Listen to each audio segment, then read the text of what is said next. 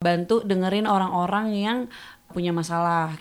Ketika dia mau kuliah, dia harus denger orang tua berantem dulu. Dan itu nggak dirasain sama banyak orang. Dan ketika kamu merasa sebuah masalah, seharusnya itu sebuah privilege.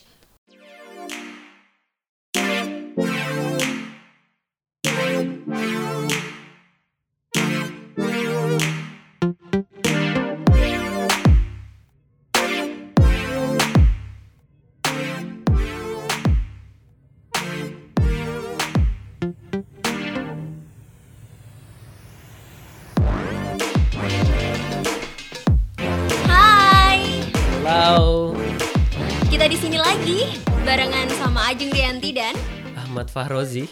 uh, tahu nggak sih kalau sekarang nih ya aku lagi seneng banget Kenapa tuh? karena di studio kedatangan tamu. Dia adalah seorang founder dari Yuk Cerita. Halo, Iya. Ajeng dan Oji. Halo. Halo. Perkenalan diri dulu dong, Eh. boleh. Namanya siapa? Oke, eh, halo teman-teman semuanya kayak yang dengerin banyak lah seribu lah ya kira-kira. Hmm, amin. lebih udah. Oh seribu, udah ya seratus ribu lah ya menuju. Halo semuanya, aku eh, Sarah. Aku Sarah dari eh, Yuk Cerita nih, lagi main-main ke sini. Iya. Dan kali ini ya kita bakalan ngebahas tentang sesuatu yang seru banget karena menurut aku ini perlu disampaikan karena banyak orang yang salah persepsi sih. Iya kayak jadi orang-orang tuh kayak nggak pengen ngomong tentang apa yang dihadapinnya. Mm-mm. Jadi mereka cenderung kayak nyimpen sampai akhirnya banyak hal yang berkecimpung di diri mereka sendiri gitu dan untuk itulah yuk cerita hadir sebagai solusi gitu. Tapi sebelumnya aku penasaran deh, apa sih yang mendasari kamu nih Sar buat bikin yuk cerita? Oke, mungkin aku pertama kali ngejelasin dulu kali ya sebenarnya apa sih yang dilakukan Yuk Cerita.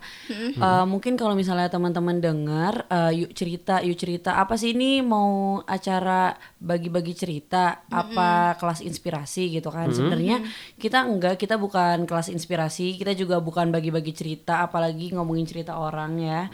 Eh, jadi yang kita lakuin itu adalah mendengarkan cerita orang-orang. Jadi di sini Yuk Cerita memfasilitasi, memberikan kamu teman cerita jikalau kamu punya masalah yang eh, sebenarnya kamu bingung nih mau cerita ke siapa atau mungkin eh, kamu ngerasa ketika kamu cerita ke orang tuh kamu takut di judge atau mungkin sebenarnya masalah itu core banget dalam diri kamu yang di mana orang-orang nggak boleh tahu. Bukan semata-mata hanya misalnya eh, kamu itu tidak eh, punya teman atau mungkin kamu circle kecil atau apa atau apa gitu enggak enggak kayak gitu. Karena eh, kita percaya nih kalau nggak semua cerita tuh bisa didengar sama orang gitu loh.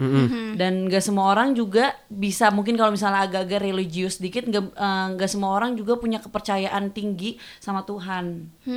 Gitu. Jadi ke- terkadang memang orang-orang butuh untuk didengarkan ceritanya kayak gitu. Nggak cuman semata-mata hanya dipendam aja karena uh, kalau yang misalnya kita lihat sendiri kalau misalnya kita terlalu memendam ceri- uh, masalah itu akan punya dampak yang negatif sih untuk diri kita sendiri atau bahkan ngasih efek yang uh, negatif juga ke orang lain that's why lah uh, si Yu cerita ini dat hadir untuk uh, bantu dengerin orang-orang yang uh, punya masalah kayak gitu Hmm, ngomong-ngomong soal yuk cerita, kan pasti ada background. Kenapa sih Sarah sama Gege ya? Sampai ayo nih kita bikin yuk cerita. Iya, Backgroundnya tuh kenapa sih? Oke, eh, jadi eh, kalau misalnya kenapa yuk cerita sendiri itu dibuat, pertama sih itu simple ya, maksudnya eh, kit- aku membuat sesuatu ini karena aku membutuhkan ini gitu. Aku membutuhkan yuk cerita. Eh, aku butuh teman untuk cerita. Jadi ketika itu mungkin kayak setahun yang lalu, sekitar setahun yang lalu, aku pernah punya problem. Yang problemnya sih maksudnya Uh, mungkin kalau didengar sama orang itu simple thing gitu loh. Tapi karena aku anaknya itu super overthinking ya di mana yang kayak berfik kepikiran sesuatu terus habis itu bisa nangis malam-malam yang kayak aduh bingung gue nggak tahu nyelesainnya kayak gimana kayak gitu. Nah uh, ketika punya masalah itu aku tuh bingung harus cerita ke mana dan menurut aku itu cukup mengganggu karena apa? Karena aku anaknya ekstrovert banget nih. Aku ekstrovert Iya. garis keras kayak 96 Extrovert garis keras. Heeh, ekstrovert banget. Terus abis itu ketika aku, aku dan aku jago anaknya jago hide feeling gitu biasanya. Jadi aku kalau kenapa-napa tuh orang tuh nggak tahu. Jadi uh, untuk orang-orang seperti aku nih kayaknya aman-aman aja gitu. Orang nggak pu- nggak perlu tahu loh Orang tuh ngelihat kayak bahagia terus Iya, gitu ya. bahagia terus kan nggak pernah punya masalah gitu. Nah ketika dapat masalah ini waktu itu uh, orang tuh sampai nanya kayak gini loh uh, sar ini aku lagi nongkrong ya sama teman-teman aku. Terus dan ini tuh bahkan circle-nya nggak sedekat itu. Maksudnya nggak sedekat kayak sampai tahu aku lagi kenapa-napa gitu Iya. loh Uh, terus habis itu dia nanya sar kamu lagi kenapa loh hah kenapa jadi ini cerita kita lagi nyanyi nyanyi nih bareng-bareng Iya. nah ketika itu aku nggak nggak nyanyi bukan karena aku lagi kepikiran masalahku juga kebetulan Iya. tapi nggak nyanyi karena nggak apa lagunya gitu Ah, terus? tapi pas banget juga si orang itu tuh kok nanya gitu mungkin ada raut wajah yang berbeda gitu Iya. yang ditampakkan kan jadi kayak pas udah terjadi hal itu wah udah nggak wajar nih menurut aku. Sampai kok orang paham dan ini tuh circle luar gitu loh bukan circle terdekat aku kayak gitu.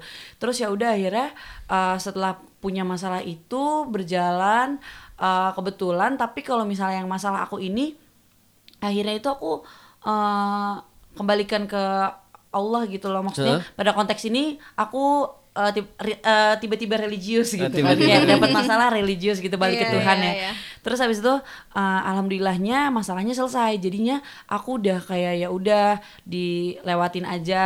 Ibaratnya ketika itu sih ketika itu aku berdoanya jika ini masalah ini tidak bisa selesai uh, aku minta sama Tuhan tuh minta dikuatkan gitu loh. Maksudnya untuk menghadapi ini. Dan memang ibaratnya secara secara uh, ke depannya pas sudah melalui jalan dan segala macem ya udah aku kayak sekarang ya udah aja gitu loh sama hal masalah yang ketika itu aku hadapin nah uh, berangkat dari situ aku mikir kayak kok uh, gue yang ekstrovert gini tuh butuh ternyata orang yang dengerin gitu loh. Dengerin. nggak bisa semua orang karena sebenarnya uh, mungkin semua orang punya teman terdekat ya punya circle Iya. terdekat. Mungkin itu bisa jadi orang tua bisa itu jadi pacar atau teman atau apa pun. Mungkin binatang sekalipun bisa jadi tempat mereka cerita. Tapi kadang kita butuh bener-bener yang kayak feedback yang sesuai yang apa yang kita inginkan. Terus habis itu bener-bener bisa bikin kita kuat lagi gitu. Terus habis itu ketika ada hal itu aku mikir kayaknya eh, seru ya kalau misalnya kita punya hal seperti itu. Dan eh, juga eh, aku ini orang yang sering diceritain sama orang. Jadi aku adalah anak yang suka dibadut-badutin sebenarnya. Konyol nih anaknya. Anu sumber tawa gitu ya. Heeh, ngelenong mulu. Cuman kalau misalnya orang cerita ya udah uh, cerita dan sejauh ini cerita yang aku dengar dari teman-teman aku adalah cerita yang chaos, yang berantakan semua. Dan mereka tuh nggak khawatir gitu loh ketika mereka cerita ke aku. Bahkan hal negatif hal negatif sekalipun uh, mereka tuh nggak malu untuk ceritain sama aku. Karena uh, mungkin aku juga ya udah dilewatin aja. Maksudnya aku nggak easy to judge uh, others uh, people story gitu. Jadi kayak ya udah orang nyaman. Dan aku mikir ketika aku dapat masalah itu aku nggak ngerasa ada orang seperti Sarah nih Iya. yang bisa aku ceritain dan gak nilai aku jelek-jelek misalnya kayak gitu. Nah ya udah uh, setahun berlalu segala macam segala macam. Terus aku ketemulah sama si teman aku namanya Gege dia nih cewek cuma namanya Gege ya. Uh, uh, jadi uh, Gege itu backgroundnya psikologi. Dengan background dia psikologi itu aku waktu itu nembak dia Ge gue kepikiran deh Ge buat bikin kayak gini gini gini segala macam. Kalau misalnya niat dari aku pribadi pun itu aku hanya sebagai manusia aja human being aja yang kayak mau Untuk bantuin orang. Ngedengerin orang gitu. Mm, ngedengerin orang. Aku mikirnya kayak eh mungkin a- alhamdulillah aku dikasih sempurna ya maksudnya aku dikasih telinga yang bisa mendengar terus bisa dikasih hati yang bisa merasa dan peka dan cukup sensitif sama orang dan eh tapi kalau misalnya aku mau buat sesuatu hal seperti ini tanpa background psikologi kayaknya akan bermasalah nih Iya, benar. Iya. karena itu kita mencang- menyangkut eh, mental seseorang yang pasti kalau dia cerita pasti mentalnya lagi turun banget kalau aku salah-salah misalnya kayak eh, tanpa ada dasar psikologinya kayaknya itu akan sedikit berbahaya nah makanya lah aku ajak GG Dan tanggapannya GG gimana? GG memang ternyata memang pengen membuat hal seperti ini apalagi itu sangat cocok sama si ju- jurusannya dia Oh, gitu. psikologi Mm-mm. jadi kayak oh ya udah sar kalau misalnya kayak gitu ya udah kita buat gini-gini segala macam kan khawatir ya kalau misalnya ada Iya. hal-hal gitu kan khawatir biasanya wacana-wacana kan ya udah akhirnya G pokoknya kita harus seriusin nih G kayak gini-gini segala macam ya udah alhamdulillah kemarin dia cerita eh, itu launching di pertengahan November Tengah November. Hmm. Berarti udah berjalan berapa bulan? udah gitu ya? berapa bulan uh, dan di bulan dua bulan pertama itu kita uh, ngenanganin kasus berdua aja nih aku dan Berdua. GG berdua aja. Jadi uh, cerita-cerita itu kita terima berdua dan segala macam. Nah ternyata traffic trafficnya itu besar trafficnya tinggi dan ternyata orang ngebutuhin. Dan kenapa aku buat ini di mal uh, buat ini juga? Karena kebetulan sepertinya ya sepertinya aku tidak uh, bilang bahwa tidak ada ya. Sepertinya tid- belum ada yang uh, hal seperti ini di Malang. Iya, soalnya aku kayak biasa di Twitter ada kayak gitu banyak ada yayasan puli terus berbagai macam kayak orang mau nerima cerita itu banyak di luar sana. Dan di Malang tiba-tiba aku ngeliat ih ada yuk cerita nih temanku nge-story. Terus ku kepoin kan ada Sarah sama GG keren banget nih kok bisa sampai eh, mau meluangkan waktunya untuk dengerin teman-teman cerita gitu ya udah aku kontak langsung terus kita bikin podcast di hari ini Oh iya. Uh, anyway aku mau tanya deh sistemnya yuk cerita itu gimana sih? Jadi kalau misalnya orang mau cerita dia harus kayak meet up gitu atau gimana? Kalau misalnya ceri, eh, you cerita, nah ini juga yang membedakan mungkin you cerita dari yang lainnya ya. Kalau untuk eh, teman-teman yang ada tinggal di Malang, itu teman-teman bisa langsung ketemu. Jadi kita mengutamakan eh, cerita secara langsung, bukan secara virtual. Jadi, sedangkan eh, mungkin kan eh, untuk teman-teman yang sering ngerasain hal-hal aneh dalam dirinya, mungkin udah tahu bebe- berbagai macam eh, layanan sejenis yang kita lakukan ya. Tapi biasanya itu mereka online. Online. Nah, karena aku pribadi jadi aku aku eh, aku dan GG membuat You cerita ini karena ada masalah sendiri kan karena kita bukan untuk bantuin orang asal-asal karena kita berangkat dari eh, keresahan kita sendiri. Nah, kita harapannya kita lebih suka juga dengerin cerita eh kita lebih suka didengarkan secara langsung. Dan dikasih respon secara langsung dan segala macam. Jadi makanya untuk teman-teman yang ada di Malang kita akan memberikan layanan secara langsung. Jadi kamu sama aku ketemu. Nah, kalau flow-nya seperti apa? Jadi pertama kalian bisa DM dulu Instagramnya yuk cerita at yuk.cerita itu eh, nanti teman-teman bisa langsung DM kemudian nanti kita isi kasih form nih. Bisa misalnya kamu bilang aja pengen cerita gitu. Nanti kita kasih form dan nanti kamu bisa isi formnya nah nanti tim kita langsung hubungin kamu secara langsung untuk set waktu. Pun kalau misalnya kamu tidak ada di Malang, kamu bisa melakukan cerita itu secara uh, virtual, bisa telepon atau chat karena orang nggak semua orang juga mau cerita secara langsung biasanya. Jadi ya udah kita ikutin kemauannya klien aja karena yang kita utam sebenarnya kan yang kita lakukan tuh ngebantu orang ya. Nah ya udah orang yang pengen kita bantu pengennya nyamannya seperti apa ya udah nggak apa-apa. Uh, mau gimana aja boleh di kita kayak gitu. Oke, nah mungkin buat yang lagi dengerin terus tiba-tiba mereka berkeinginan nih untuk cerita tapi bingung kayak ini paymentnya berapa ya fee-nya berapa nah boleh nggak share sedikit tentang itu Nah, eh, itu juga yang kita lakukan karena aku basicnya tuh sos- sosial ya. Ketika aku Iya. mem- ketika aku berkepikiran untuk membuat siu cerita ini karena ketika aku punya masalah yang tadi aku ceritain itu, aku pengen ceritain masalah aku. Kayaknya aku mau cer- cerita ke psikolog apa apa gue butuh psikolog ya untuk dengerin cerita gue. Tapi setelah aku pikir, aduh gue di Malang, kebetulan aku ngerantau teman-teman jadi maksudnya eh, duitnya terbatas. Iya. Nah, dan psikolog kan mahal banget ratusan ribu kan. Udah kayak buat jajan sebulan gitu kayaknya. iya benar Jadi eh, pas udah bi- si Yu cerita ini tuh nggak berbayar. Jadi teman-teman gak usah khawatir. eh, kalian nggak perlu bayar untuk eh, bercerita sama kita karena emang ini sih sifatnya sosial dan aku memang eh, pengennya apa ya? Kita tuh berbuat baik aja sih. Maksudnya dan tim aku pun juga aku udah kasih tahu bahwa eh, gak usah eh, kita aku udah uh, kebetulan sekarang kita udah ada timnya. Jadi ketika perekrutan itu aku udah bilang bahwa eh, di sini lo nggak dapetin duit gitu loh. Lo jangan minta duit di sini karena emang gue tidak memfasilitasi itu. Kita sama sekali nggak ngebayar kita mau ngebayar teman-teman kita teman-teman dengerin cerita. Dan kita nggak narik apa pun dari orang-orang yang dengerin cerita gitu. Karena apa ya eh, mungkin aku menurut aku itu sih yang dibutuhin. Maksudnya eh, mungkin kalau orang cacat fisik itu ada yang naungin ya. Cacat fisik misalnya orang banyak yang ngerti bahasa isyarat ada komunitasnya dan segala macem.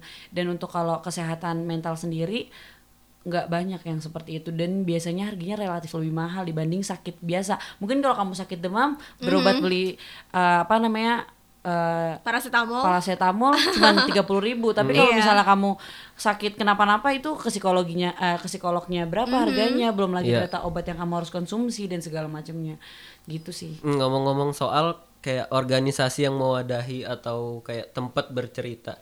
Kan di UB kalau untuk teman-teman yang apa difabel atau gimana itu ada PSLD kan. PSLD Nah, kita kan sama-sama Brawijaya nih. Aku pernah kepikiran loh kayak gini. Di Brawijaya ada nggak sih kayak layanan konseling untuk mahasiswa jadi aku pernah baca di Tirto di Indonesia itu sangat jarang banget ada layanan konseling dari kampus untuk mahasiswa padahal di luar negeri sana Mm-hmm. itu udah banyak fasilitas yang seperti itu karena kayak tahu sendiri kan mahasiswa Iya. overthinking dan segala macamnya entah sampai percintaan juga Iya.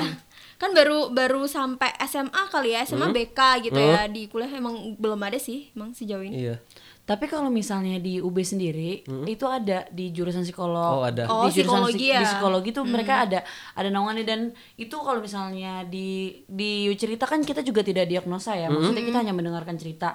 Pun kalau ternyata cerita kamu memiliki kecenderungan untuk eh, ternyata kamu punya ini nih kecenderungan untuk kenapa-kenapa nih mentalnya gitu. Nah, kita akan oper kamu ke psikolog ke sana. psikolog di Da- psikologi. namanya uh, di psikologi dan itu yang ngenaungin uh, dosen-dosen psikologi. oh gitu Ada kok sebenarnya cuman memang Expert tidak itu langsung ya. apa sih gaungan nggak kedengaran sampai ke berbagai fakultas gitu Iya, Ah, kalau kayaknya orang-orang juga pun aku tahu ini karena teman dari teman Iya. aku psikologi ya, karena dari GG. Aku juga nggak tahu tadinya pun kayaknya kalau misalnya aku tahu mungkin aku langsung ke sana kali ya, maksudnya nggak pusing sendiri atau kayak gimana. Aku juga nggak tahu uh, hal itu ada, tapi di Universitas Brawijaya pun ada kok namanya. Iya. Aku lupa namanya. Iya, pokoknya ada di fakultas Uh, psikologi. eh, oh iya di FISIP ya. Ha-ha, di FISIP. uh, jurusan psikologi. Oke, sebelum lanjut ke bi- beberapa cerita yang kamu tanganin, sebenarnya konteks masalah kamu sendiri sampai kamu anggap ini bener-bener berat dan bahaya itu konteksnya apa sih kalau boleh tahu? kalau misalnya uh, menur- menurut aku diagnosa a- apa menurut cerita apa cerita yang aku terima atau gimana nih eh cerita, yang aku terima kamu, aku yang cerita, Cerita diriku cerita kamu yang, tadi nge-build kamu untuk bikin yuk cerita. nah kalau ceritaku yang bikin yang bikin aku cerita sih sebenarnya itu masalah keluarga tapi itu simple banget Oh. itu beneran simple banget dan aku anaknya overthinking eh, garis keras. Jadi itulah yang biar ketika ibu aku udah tahu pun ceritanya kayak ya ampun eh, kan aku ketika buat you cerita ini eh, apa namanya akhirnya ibu ibu aku tahu kan eh, masalah aku memang masalahnya udah saya ini eh, orang tua aku tahu masalahnya dan segala macam. Terus habis itu eh, ibu aku tuh nanya kok kamu aneh ah, maksudnya keluarga tuh aku tuh aneh gitu loh. Kok si Sarah nih anak yang selalu senang? Kok ternyata masalah kayak gini doang tuh kayak heboh banget gitu buat dia gitu. Dan sebenarnya si a- aku ini tuh anaknya suka memendam gitu loh. Cuma sejauh ini aku pendam tuh kayak biasa aja. Cuman yang kemarin ini aku ngerasa eh, aduh kayaknya gue nggak bisa deh nggak kalau kuat tuh dah. Mm, nah, ketika ibu aku aku bilang aku mbak buat you cerita kamu kenapa buat you cerita? Karena aku waktu yang masalah itu loh kayak gini gini gini aku cerita ke ibu aku kayak oh itu masalah itu seberat itu ya buat kamu. Kayak ibu aku bertanya Iya. gitu loh. Iya iya iya. dan apa ya menurut aku eh, apa ya balik lagi hal yang kayak gini tuh cerita kecil masalah kecil masalah besar tuh tidak bisa disepelekan. Iya soalnya kayak Ajeng punya masalah dan aku punya masalah itu nggak bisa dibanding bandingin kayak berat-beratan mana. Soalnya eh, kapasitasku dan kapasitasnya Ajeng otomatis beda kan? Iya benar. Dan kadang mungkin ya kalau aku nangkepnya gini, kenapa kamu bikin yuk cerita? Karena kan mungkin orang-orang yang mau cerita ke kamu kan orang-orang yang nggak kamu kenal gitu ya. Sedangkan ketika mereka apa namanya cerita ke orang-orang yang mereka kenal, orang-orang itu langsung kayak Allah masalah kayak gini aja diribetin. Ah, nah, betul. Kayaknya kayak gitu langsung ya. digituin ya Heeh, Jadi sebenarnya bukan masalah yang kayak gede banget gitu enggak. Justru malah karena masalahnya B aja nih. Jadi cuman kayak heboh sendiri aja langsung nih di otak. gitu Oh, ya oh, di- makanya jadi- orang malas cerita Iya, mungkin kadang karena itu juga kali ya. Jadi orang lebih kayak tertutup gitu karena takut dijudge duluan sebelum Iya, dikasih dijudge. solusinya kayak Iya, gimana kayak gitu. ngomong-ngomong soal extrovert dia kayak Sarah ini kan sumber orang me- meluapkan semuanya. Iya. sampai kayak aku juga ngerasain kayak gitu sampai kayak temanku tiba-tiba nelpon nangis-nangis. Aku bingung sendiri kan. Mm-hmm. nelpon nangis-nangis. Kayak banyak banget temanku kayak nggak ada teman buat dia cerita. Dan aku selalu Mm-hmm. kapan pun kamu butuh aku biarpun pagi subuh selama aku eh, bangun Mm-hmm. ya ku bantu ku bilang. Dan aku ngerasa selama kan aku selalu nerima tapi aku nggak pernah ngisahkan ceritaku. Aku nggak tahu mau cerita ke mana. Makanya aku sempat kemarin ngubungin yuk cerita. Hmm, Oke, I dan see. dan aku cerita ya kadang aku overthinking juga orangnya. Terus sampai Ajeng tahu sendiri aku sampai tidurku itu pagi. Jadi kalau aku udah mikir macem-macem nggak jelas itu tidurku pagi. Bahkan hampir tiap hari aku tidur pagi terus ya gitu des. Makanya aku sempat kemarin cerita sama yuk cerita dan aku tahu aku ini self diagnose dan aku cuma pengen menceritakan masalahku itu. Hmm, baiklah. Nah, sejauh ini Sar, apa sih permasalahan-permasalahan yang paling berat banget dan sampai ketika Yuk Cerita ini berhasil menangani kasus itu, apa yang kalian dapatin dari itu? Mm, jadi eh, alhamdulillah ya eh, kemarin kita ada kasus itu eh, seseorang ini tuh bawaannya pengen bunuh diri gitu. Jadi dia lagi punya masalah. eh, terus abis itu ketika dia punya masalah itu dia ngerasa orang dia ngerasa di otaknya dia ya seolah-olah ada ber- ada yang berbisik untuk udah bunuh diri aja lo tuh nggak guna dan segala macam segala macam gitu.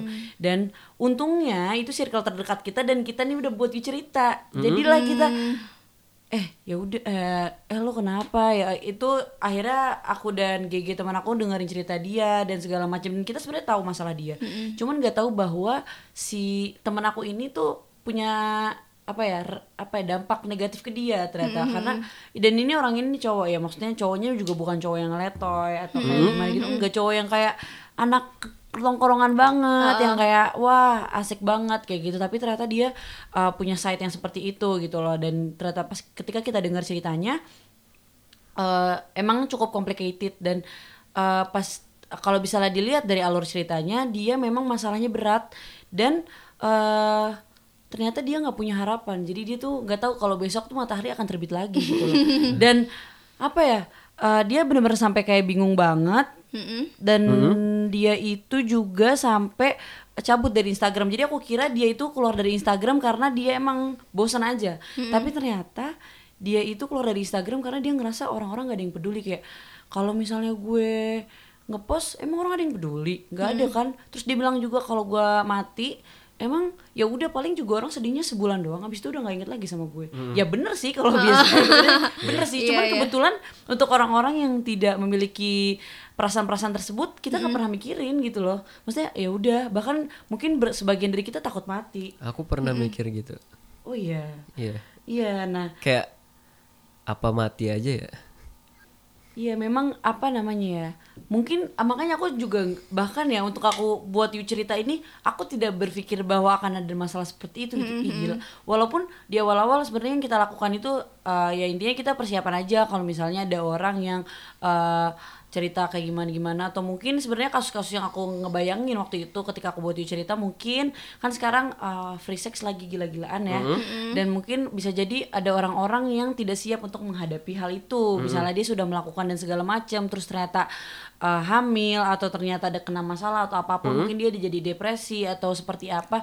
Nah harapannya ketika aku ada you cerita ini eh, kita bisa ngebantuin teman-teman yang seperti itu bahwa ya udah kalau memang itu lo eh, yang lo lakukan kali eh, mereka merasa itu sebuah kesalahan ya udah maafin diri lo. Lo masih bisa hidup lagi gitu loh masa depan lo tuh masih suci gitu. Nah tapi eh, ternyata masalah yang masuk wow kita nggak pernah mikir ada masalah ini sih misalnya kayak gitu ya udah eh, ketika dia cabut dari Instagram udah tuh clear dan dia cerita sama aku bla bla bla bla segala macem.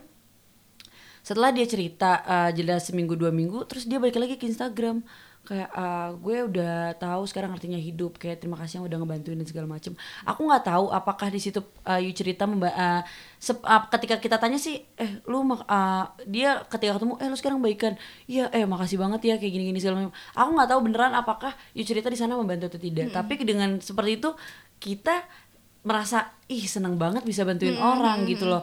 Ibaratnya apa ya achievement kita bukan apa ya nominal terkenal atau enggak ya terkenal atau enggak itu enggak guna kalau lo nggak bisa bantu orang gitu loh. Karena Iya, bener. ketika aku bu uh, aku dan GG membuat cerita ini yang kita utamakan adalah ngebantuin orang. Kalau misalnya orang kebantu ya udah. Kalau misalnya you ceritakan segini-gini aja ya udah. It's fine. At least kita banyak ngebantuin orang kayak gitu sih. Karena kalau misalnya aku mikirnya adalah ya udah. Kalau kamu mau jadi orang baik ya syaratnya cuma satu ya lo lakuin kebaikan gitu loh. Bukan lo harus mikirin A sampai Z bahkan aku backgroundnya bukan psikologi, Psikologi. Psikologi. Mm-mm. tapi menurut aku ketika lo mau berbuat baik background itu bukan jadi hal yang utama gitu loh. Gimana niat lo untuk ngelakuin hal itu dan alhamdulillahnya ada GG yang ngebantuin. Jadi ibaratnya apa yang aku buat nih semakin kuat lah kayak gitu. Mhm. Oh ya, eh, satu lagi deh, kan ini jatuhnya nanti eh, larinya ke mental illness gitu ya pasti ya. Orang-orang yang mungkin bermasalah sama dirinya sendiri.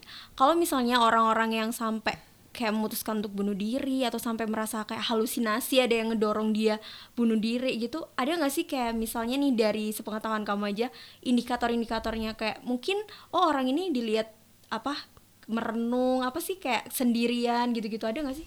Jadi sebenarnya gini, kalau bisa dalam psikologi ya, itu eh, ada eh, kenormalan itu kamu normal atau enggak tuh apa yang kamu lakukan normal atau enggak itu ada beberapa indikator ya. Pertama itu baik atau tidak menurut kamu sendiri. Jadi diri kita sendiri yang paling tahu nih sebenarnya eh, yang gue lakukan itu wajar atau enggak sih. Misalnya kamu selama ini selalu ke kampus naik mo eh, naik mobil, terus tiba-tiba suatu saat kamu ke kampus jalan kaki, itu kan aneh iya. Kayak itu atau atau kamu mau jadi eh, mau jadi sehat? Atau kamu nggak punya duit? Bener gak sih? Atau nggak biasanya orang selalu makan foya-foya makan terus tiba-tiba tiba-tiba makannya di kertok yang gang-gang kecil kan yang murah.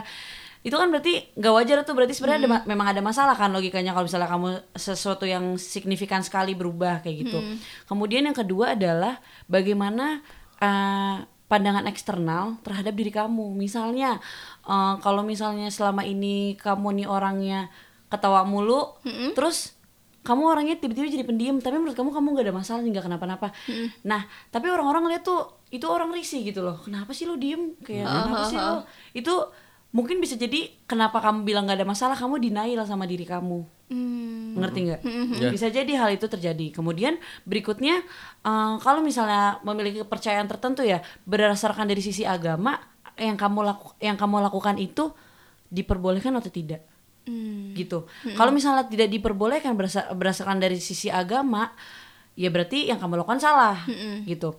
Kemudian yang berikutnya jika kamu me- tidak memiliki kepercayaan kan tidak semua orang memiliki kepercayaan pada agama atau kepercayaan pada Tuhan ya. Eh, kamu bisa menggunakan hati eh, hati nurani kamu sendiri karena dia suci banget. Jadi kamu bisa gunain itu yang kamu lakukan itu jahat atau enggak misalnya. Baik atau buruk betul atau tidak itu bisa didiagnosa dari diri kamu sendiri. Caranya gimana? Ya menurut aku untuk tahu kita kenapa kenapa atau enggak bener-bener yang bisa nilai itu diri, Diri kita, kita sendiri. sendiri. mau Mm. sebenarnya mau orang ngomong apa atau kayak gimana semuanya kan kamu kembalikan pertanyaan itu kepada diri kamu sendiri. Nah untuk tahu lebih lengkap ya sebenarnya yang masalahnya apa kamu bisa ceritakan ke orang. Oke. Nah, ketika diceritakan sama orang, menurut orang itu pandangannya kayak gimana dan harapannya ketika kamu cerita, ceritakanlah hal se yang kamu rasain, seobjektif kamu yang kamu ceritain kayak gitu. Nah, kalau misalnya menurut orang itu, oh ternyata nggak kenapa-napa nih, make sure juga orang yang dengar cerita kamu orang yang tepat. Karena kalau misalnya orang yang tidak tepat, kamu akan jadi bumerang untuk diri kamu sendiri kayak gitu. Ternyata atau enggak kamu pengen langsung ke expertnya, ke psikolog, bisa juga diceritain langsung ke expertnya sebenarnya apa yang dirasain dan segala macam. Jadi eh sebuah apa ya apa ya mental illness itu tidak bisa didiagnosa dengan mudah. Jadi pun kalau misalnya kamu ke psikolog itu ada eh, tata caranya. Mereka tentu udah expert ya. Maksudnya eh, psikolog itu kan bukan orang yang anak psikologi lulusan S1. Psikolog itu adalah profesi di mana dia harus kuliah dulu lagi untuk ambil itu.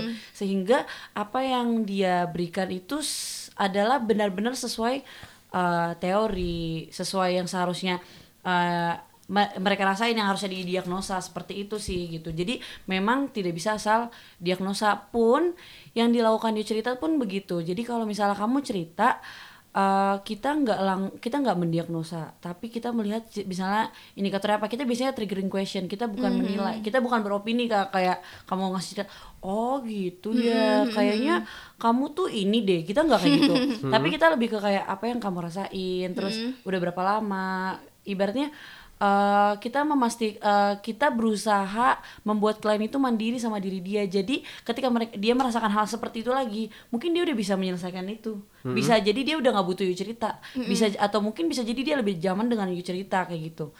Itu yang kita eh, budayakan sih ke maksudnya kalau misalnya kita dengar cerita klien tuh kita lebih ke kasih triggering question. Dan memang kalau dia you cerita sendiri ini udah ada SOP-nya kayak gitu. Gitu sih. SOP-nya apa? SOP-nya apa ya? Kita nggak yang sangat kita tekankan banget pertama itu kita tidak boleh menghakimi. Bagaimanapun bentuk ceritanya, sesimpel apa pun, serumit apa pun masalahnya, kita tidak boleh uh, menilai orang itu seperti apa. Itu jadi misalnya kamu salah nih Ajeng. Iya kemarin tuh aku misalnya hmm, aku kayak kesel gitu loh sama orang tua aku kayak gini gini gini nih. Terus eh, ya udah aku kayak gini aja orang tua aku misalnya gitu. Terus eh eh, kamu salah kamu gak boleh kayak gitu. Kita nggak kayak gitu kak. Tapi kita cari tahu sebenarnya Ajeng tahu nggak sih yang Ajeng masalahin tuh apa? Dicari tahu mungkin sampai Ajeng titik di mana kayak oh iya ya ternyata gue salah ya kayak gitu. Gitu. Jadi sampai diri kita sendiri itu yang nyadarin, yang gitu nyadarin, ya, ah, jadi bukan orang lain bukan, gitu. bukan. Oke. Jadi kata-kata itu keluar dari kamu. Dan kalau setelah kamu nya- eh, kamu udah eh, merasa oh iya ternyata ya emang sih seharusnya aku tahu sih harusnya nggak boleh. Terus aku nggak bakal nah tuh tahu. Nah itu nggak boleh di kita. Pokoknya ibaratnya memang tidak untuk seper- eh, Oh. tidak boleh seperti itu. Terus berikutnya adalah rahasia. Jadi ra- kerahasiaan itu sangat terjamin di kita. Kenapa?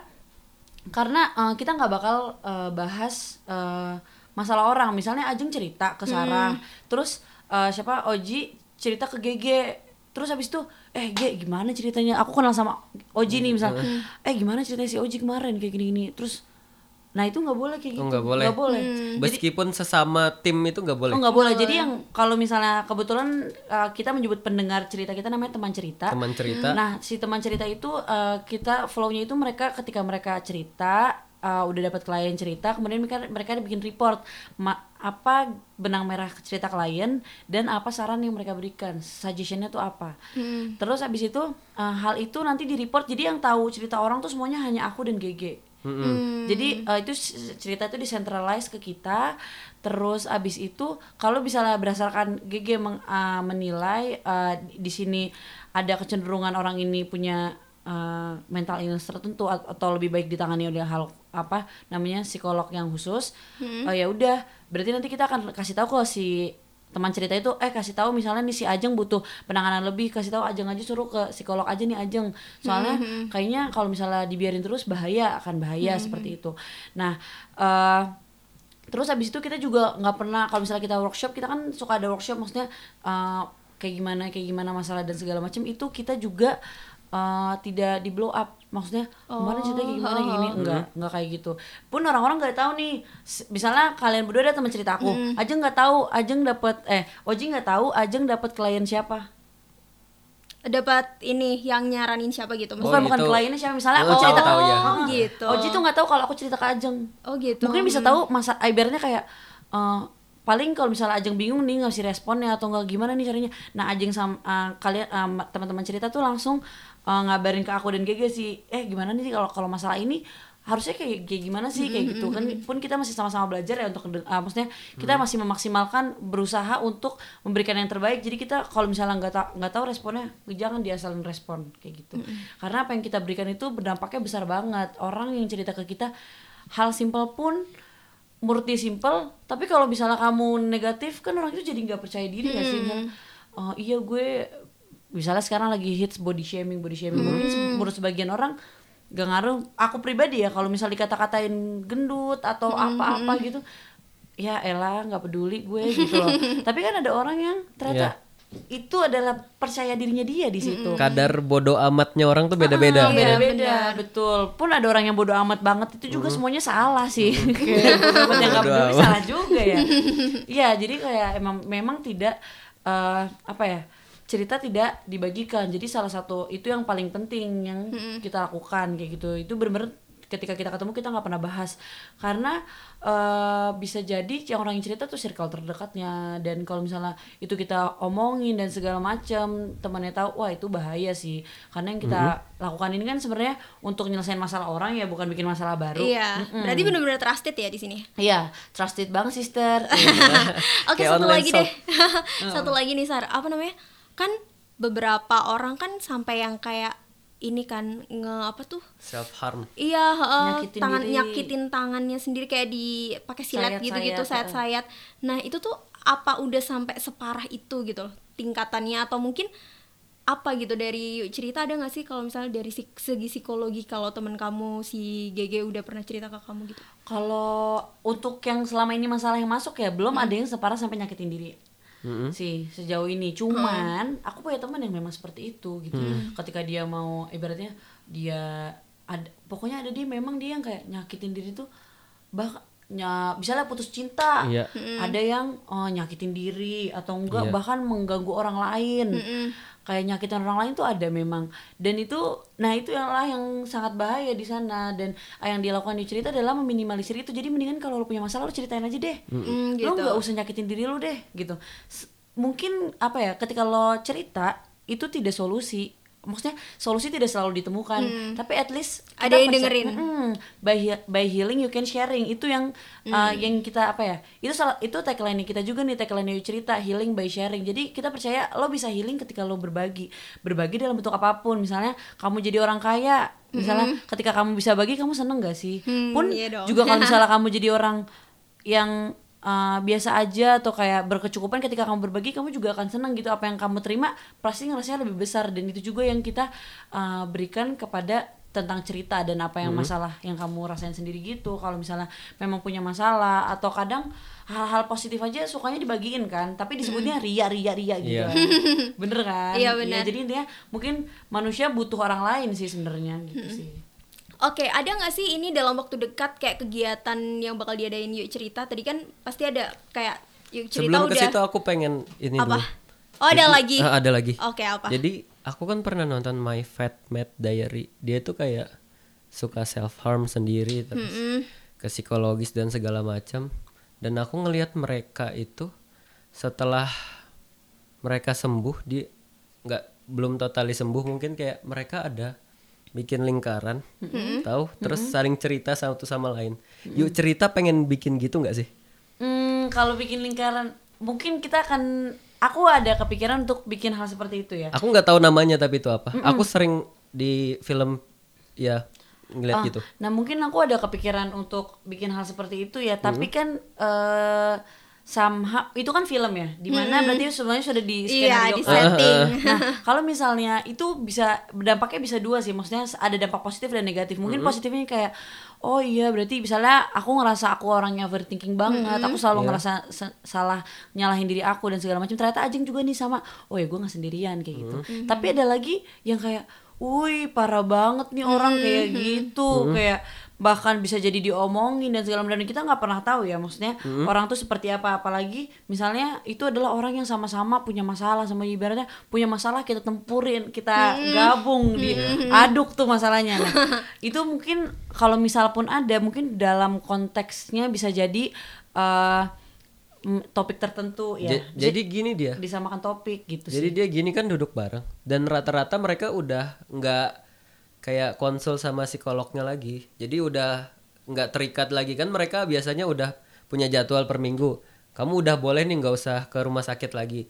Tapi dia ada kayak sesi untuk cerita gitu dan ceritanya cerita tentang keseharian bukan cerita tentang masalah dia. Hmm, Lebih kayak temen buat dia cerita dan Diary sharing. aja gitu. Iya kayak diary dan ya aku bilang kalau ada gitu aku pengen deh ikut. Oh, maksudnya kayak eh, seharian kamu ini ngapain aja gitu-gitu. Ya per minggu sih dia terus dia udah ngapain Oh, apa aja yang udah kamu laluin kayak gitu-gitu. Iya, dan itu bisa nginspirasi teman-teman mereka juga gitu. Bisa sih, maksudnya kalau misal aku sih oh, untuk saat ini eh, aku pengennya bikin memang ada sebuah cerita yang bisa dibagikan sama orang, ah, maksudnya bikin sebuah acara yang bisa cerita itu bisa dibagikan sama orang sih kayak gitu. Jadi cuman kalau misalnya yang bikin lingkar dan segala macam tentang se- keseharian aku nggak tahu ya mungkin eh, apakah Malang bisa menerima itu atau tidak Nggak tahu gitu aku. ya. Karena untuk meningkatkan mental awareness di Iya. in- di sini tuh susah ya maksudnya orang-orang tuh masih banyak yang uh, menganggap uh, ketika lo punya masalah dalam mental lo atau segala macam dianggapnya adalah mereka yang tidak religius tidak dekat dengan Tuhan. Kemudian apalah dampak apa maksudnya background background A sampai Z yang ah itu mah lo gara-gara lo kayak gini gara-gara lo ini. Padahal sebenarnya enggak. Sebenarnya uh, mental illness apa namanya ya sebuah sakit yang didap uh, diterima ke mental kita itu di dialami sama mental kita itu sebenarnya sama aja sama demam batuk flu yang fisik kita rasain gitu. Yang sama-sama dikasih Tuhan sebenarnya bukan bentuknya sebenarnya bu- bentuknya bukan ini apa namanya?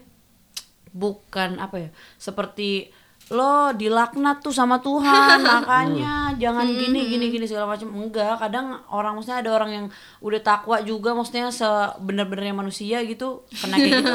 Ya bisa juga namanya kita dikasih ruh juga ya sama Tuhan maksudnya itu dikasih secara bersamaan. Jadi ya tidak ada yang tidak mungkin bahwa sebenarnya memang itu diberikan juga sama Tuhan seperti itu sih. Gitu. Nah tadi balik Terus lagi. ke acaranya. Uh, kan ke acara. yang paling dekat ini acaranya namanya apa? Ah kita ada acara namanya Who Am I jadi UMI. Mm-mm. Jadi Who Am I itu adalah sebuah seminar sih, seminar kecil makanya orang sangat terbatas banget nih teman-teman mungkin bisa fokus didengerin karena ini uh, lumayan animenya cukup besar orang-orang. Jadi seminar ini Who Am I itu kita buat kenapa? Untuk meningkatkan orang-orang uh, uh, jadi kita tagline-nya itu uh, s- a mini seminar about uh, knowing yourself. Jadi lo harus tahu tentang diri lo dan lo bisa memahami diri lo dan lo akan jadi otentik, lo akan jadi menarik dan lo ya cuman lo doang tuh yang seperti itu. Jadi kita ngajarin orang-orang untuk bisa memahami, menerima dirinya dia. eh, bagaimana eh, dia menerima kekurangan dan kelebihan. Karena misalnya bisa jadi misalnya aku membuat you cerita backgroundnya sebenarnya karena masalah karena kekurangan yang aku punya. Aku anaknya overthinking dan segala macam. Tapi alhamdulillah pada konteks ini aku bisa mungkin bisa menerima itu gitu. Tapi bagaimana kalau teman-teman ada yang tidak bisa menerima kekurangannya dan lebih cenderung untuk menyalahkan diri sendiri dan tidak bisa berkembang dan sebagainya macamnya. Pun begitu juga dengan kelebihan yang mereka punya. Misalnya ternyata mereka nggak tahu bahwa sebenarnya gue jago banget nih untuk main musik. Seharusnya kalau misalnya digali gue bisa jadi artis bisa jadi Iya, star. musisi. tapi dia ngerasanya kayaknya ah biasa aja ah biasa aja gitu. Jadi sebenarnya bagaimana dia menjadikan dirinya dia sendiri menjadi tools untuk kebaikan untuk diri dia sendiri gitu. Jadi di seminar ini nanti eh, akan ada jadi kita ada eh, empat seminar eh empat seminar ada Empat sesi gitu empat ya? sesi ya. Jadi ada kita ada kelas inspirasi dan juga ada psikolog. Jadi nanti teman-teman gak usah khawatir jadi nanti akan dibahas sama psikolog juga. Jadi eh, bisa tahu nih gimana kita mengenali diri kita berdasarkan berdasarkan ilmu psikologinya. Jadi bukan ilmu-ilmu abal-abal nih yang kita kasih. Eh, jadi nanti akan ada oh ya kebetulan acara itu kami bekerja sama dengan eh, sama sesama kalau teman-teman udah pernah dengar sama-sama belum? Pernah. belum Nah, belum jadi sama sesama adalah sebuah social enterprise yang uh, dia itu bergerak ini juga seru. Dia bergerak itu untuk ngebantuin orang. Jadi dia menjual sesu- sebuah sesuatu, uh, kaos, habis itu gitu ya? uh, barang, intinya menjual sebuah barang yang nanti 75% profitnya itu besar sekali ya untuk dalam menurut aku itu sangat besar. 75% profitnya itu akan diberikan un- didonasikan untuk isu yang sedang mereka angkat. Dan aku bekerja sama sama sesama sama sesama. Mereka sekarang uh, lagi ke untuk mental health makanya bekerja sama dengan Cerita kemudian uh, berikutnya kita juga kerja sama sama Ngalup nih karena Ngalup. uh, uh, Ngalup juga lagi uh, berusaha untuk tingkatin awarenessnya. Jadi kita bekerja sama sama sama sesama dan Ngalup dan nanti di acara kita sama sesama akan cerita kenapa sih sebenarnya mereka membuat uh, uh, dia membuat sama sesama. Terus abis itu berikutnya ada lagi dari kalau teman-teman tahu menjadi manusia tahu ya menjadi Tahu. Manusia di YouTube, di YouTube, di tahu. podcastnya juga nah, ada. mm-mm, podcastnya juga ada. Dan itu kan lumayan hits ya maksudnya YouTube yang uh, apa cerita-cerita yang dibagikan di YouTube-nya itu sangat inspiratif banget. Hmm. nah eh nanti eh, foundernya menjadi manusia juga ada ke sana. Ada Jadi ke sana akan juga. cerita juga gimana sih menjadi manusia ini membuat menjadi manusia dan kenapa sih sebenarnya alasannya seperti itu. Nanti eh, aku dan Gigi juga akan cerita di sana tentang you cerita sendiri kayak gitu. Jadi kita untuk eh, jadi nanti eh, sama sesama da, aku dan Gigi kita akan eh, bantu teman-teman untuk sebenarnya gimana sih eh, harus kita me, apa ya memaksimalkan apa yang diri kita punya dan menerima apa yang sebenarnya kekurangan kita. Karena eh, apa ya yang kita buat itu sebenarnya hal baik ini nih. Semuanya sama-sama hal baik untuk sesimpel jadi orang baik aja sih. Sama aja sama kayak kamu mengutin sampah yang ada di jalan gitu. Cuman eh, ini kita dalam bentuk platform yang berbeda dengan eh, background yang berbeda-beda kita sama-sama berbuat hal yang baik gitu. Sama-sama membuat kebaikan membantu orang dan nanti ada psikolog juga yang tadi aku bilang kayak gitu. Jadi nanti teman-teman mungkin bisa datang aku kasih tahu kalian. Jadi nanti eh, caranya gimana untuk daftar? Eh, kalian bisa datang aja ke Instagramnya @yukcerita yuk.cerita nanti kalian bisa tahu informasinya di sana. Acaranya tanggal 9 Februari. Jadi malam minggu tuh Di nanti- Ngalup ya? Ya betul. Acaranya di Ngalup. Kalau misalnya teman-teman ada yang belum tahu Ngalup nanti mungkin bisa dicari tahu dulu ya.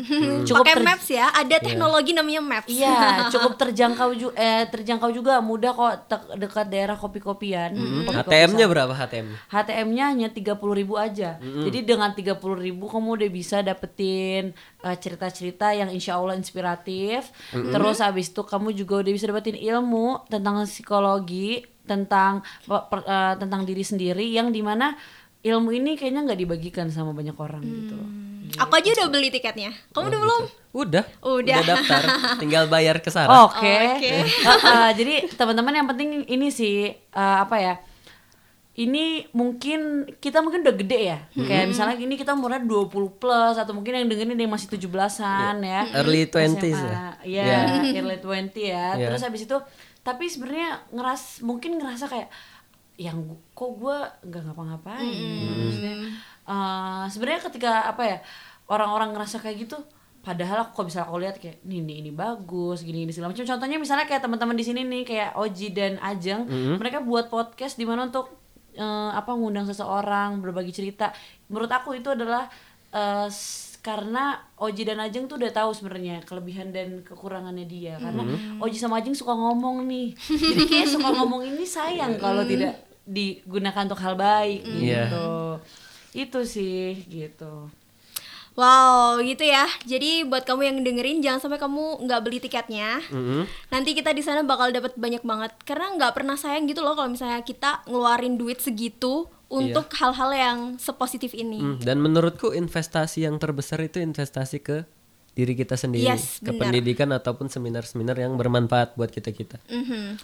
Oke Sar, terakhir apa sih yang mau kamu sampaikan buat orang di luar sana yang merasa mungkin sekarang lagi desperate atau sekarang lagi kayak ngerasa aku ini loh hidup kayak kamu tadi bilang hidup gini-gini aja nggak ada progres terus juga buat mereka yang sekarang lagi terpuruk gitu dalam masalahnya. mungkin eh, apa ya? Eh, belajar untuk ngelihat dari perspektif hidup kamu yang berbeda gitu. Eh, jangan dari satu jangan seperti jangan kita jangan kayak pakai kacamata kuda karena sebenarnya misalnya kamu kuliah misalnya segitu-gitu aja tapi kamu sebenarnya nggak tahu tuh ketika kamu kuliah segitu-gitu aja bahwa ada orang yang nggak bisa kuliah misalnya. Atau mungkin eh, apa ya misalnya suatu hal itu terlihatnya tuh tidak menarik atau apa ya? Pun ketika aku membuat you cerita ini ya ini simple mungkin ada sebagian orang yang merasa wow hebat. Tapi nggak banyak juga ada yang merasa kayak emang orang butuh dengerin cerita emang orang ada yang mau dengerin cerita lo. Maksudnya uh, yang kita dengar yang apa ya yang orang lihat itu terkadang tidak belum tentu sampai sampai yang apa yang niat kita ciptakan gitu loh. Jadi ketika kamu ngerasa apa yang kamu lakukan itu biasa aja atau seperti apa kamu jangan sampai ngerasa seperti itu gitu loh.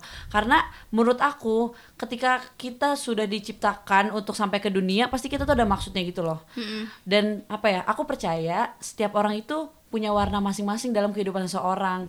Dan setiap orang tuh punya pelanginya masing-masing. Mungkin kamu nggak sadar kamu ternyata jadi warna terbaik di pelangi seseorang. Jadi itu bisa dijadikan apa ya hmm, pegangan bahwa oh, oke gue kayak gini dan segala macam segala macam gue desperate gini gini segala macam. Tapi mungkin dengan kamu yang desperate dan segala macam kamu nggak sadar bahwa ada orang karena yang kita tanpa kita sadari ya orang yang misalnya contohnya broken home itu mereka biasanya lebih survive lebih baik hidupnya dibanding orang-orang dengan kehidupan stabil. Ketika mereka mungkin ngerasa broken home kayak aduh orang tua gue carut marut berantakan dan segala macam. Tapi mereka bisa mungkin kelihatannya sejajar sama kita sama-sama kuliah dan segala macam tapi lo nggak tahu ketika dia mau kuliah dia harus dengar orang tua berantem dulu.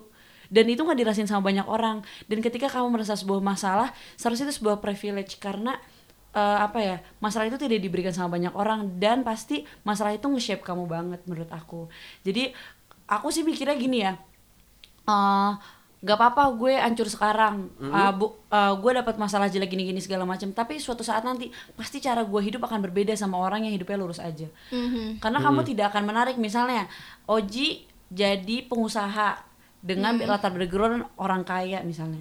Oke orang kaya tapi pasti orang akan nyenggol kayak eh karena lo kaya ya iyalah lo jadi pengusaha dan segala macam segala macam tapi kan orang eh, nggak pernah tahu bahwa kesulitan kamu untuk ngejaga nama baik keluarga, ngejaga ngejaga untuk usaha itu tetap berjalan atau kayak gimana itu orang nggak pernah tahu. Jadi ya santai aja pun juga eh, biasanya bahkan orang yang lebih menarik adalah orang yang memulai misalnya berkembang be- menjadi orang besar dengan segala masalah, dengan segala background masalah. Justru bukan orang-orang yang lurus-lurus aja gitu loh. Jadi eh, percaya aja sama diri kamu bahwa masalah itu tuh pasti lewat kok. Maksudnya itu besok masih ada hari kok kamu nggak perlu khawatir kamu masih bisa banyak ngelakuin hal baik dan masa depan kamu masih suci. Kalau kamu bingung sama masalah kamu aku saranin kamu jangan hidup di hari ini kamu hidupnya di besok aja kamu hidup di harapan kamu aja kalau memang hari ini tidak menyenangkan gitu sih itu aja dari aku Oh, asik banget ya. Itu aku suka kata-katanya Sarah yang terakhir kalau misalnya kamu apa tadi ada masalah, kamu jangan hidup di hari ini. kalau kamu hidup hari ini nggak seru Heeh. ya udah Masih ada hari Besok. besok. Heeh. toh kita sama-sama diciptain otak yang kita punya imajinasi Mm-mm, bener banget. kayak imajinasi itu menurut aku kayak itu adalah anugerah terbaik Iya, benar. kita suka sama orang orangnya nggak suka balik nggak apa-apa masih bisa Dibayangin aja. dibayangin bayangin. lagi makan bareng ya kan Oh iya, kan banyak orang tuh yang kayak ih jangan jangan imajinasi terlalu tinggi, jangan berangan terlalu tinggi. Kadang itu yang justru nyelamatin kita iya sih? bisa jadi ja- itu yang bisa nyelamatin kita gitu jadi ya un- belajar untuk tidak menggunakan kacamata kuda sih mungkin Iya. Kalau dari aku apa yang dikatakan Sarah itu background kenapa ada stereotip. Mm-mm. Jadi aku pengen kalian ini ngedengerin cerita kayak Sarah. Sarah punya cerita yang bisa ngebuka perspektif kalian bahwa ayolah kita aware sama mental illness kayak di sekitar kalian banyak sebenarnya. Jangan sampai kayak teman terdekat kalian itu malah kamu yang nggak tahu. Hmm. Ya sebaiknya eh ya kita harus tahu apa yang mereka alamin dan kita bisa jadi orang pendengar. Mhm. Iya. Jadi pendengar yang baik untuk mereka semua. Iya dan nggak pernah ada salahnya kalau misalnya kita ngedengerin cerita orang lain bahkan sebelum kita ngalamin kita udah bisa kayak Belajar. gitu loh dari Betul. situ dan kadang-kadang kan kayak ih apa sih wasting time banget dengerin cerita orang gitu-gitu dan lewat podcast ini juga kita selalu ngehadirin cerita-cerita yang berbeda gitu buat kamu semakin paham bahwa kehidupan kamu itu kadang baru materinya beda sama kehidupan orang lain. Iya Tuh sih. Thank you banget ya Sar udah Iya. mampir. Iya, makasih banget Ajeng dan Oji sudah mengundang di sini. Hmm. Iya. Dan harapan kita sih setelah uh, ngedengerin cerita dari Sarah tadi, orang-orang di sana juga semakin termotivasi gitu loh, bahwa masih ada hari esok. iya, betul. Dan tenang aja teman-teman, aku promo sedikit boleh ya? di Iya sini? boleh, dong, boleh. Pokoknya teman-teman kalau misalnya punya masalah atau gimana pun langsung aja ke kita ke dengerin eh dengerin kan tuh Eh, langsung aja follow Instagramnya at you.cerita di Instagram dan langsung DM kita aja kalau kalian mau cerita. Insya Allah kita balas secepat mungkin. Dan eh, kalian kalau mau ketemu, cerita langsung boleh chat boleh telepon boleh. Di mana pun kalian kebetulan kita juga ada bahkan klien dari Bali dari Semarang dari Jakarta tuh ada. Dan itu via uh, call biasanya. Jadi uh, nggak usah khawatir kalau kalian punya masalah nggak semua orang tutup kuping kok nggak semua orang uh, nggak mau dengerin ada masih ada kita masih ada you cerita yang masih mau dengerin masalah kamu dan uh, jangan pernah ngerasa sendiri sih kayak gitu Yes, dan yang pastinya di Yoi Cerita kamu nggak bakal dipungut biaya, tenang aja. iya jadi gratis tis tis, Tis-tis. Kayak gitu. Oke, thank you banget buat kamu yang udah dengerin juga dan aku juga mm, mau ngucapin thank you banget karena kita udah disupport sama UB Radio House Production. So akhirnya aku Ajeng Rianti Aku Ahmad Fahrozi. dan aku Sarah kita berdua pamit undur diri. Bye bye. bye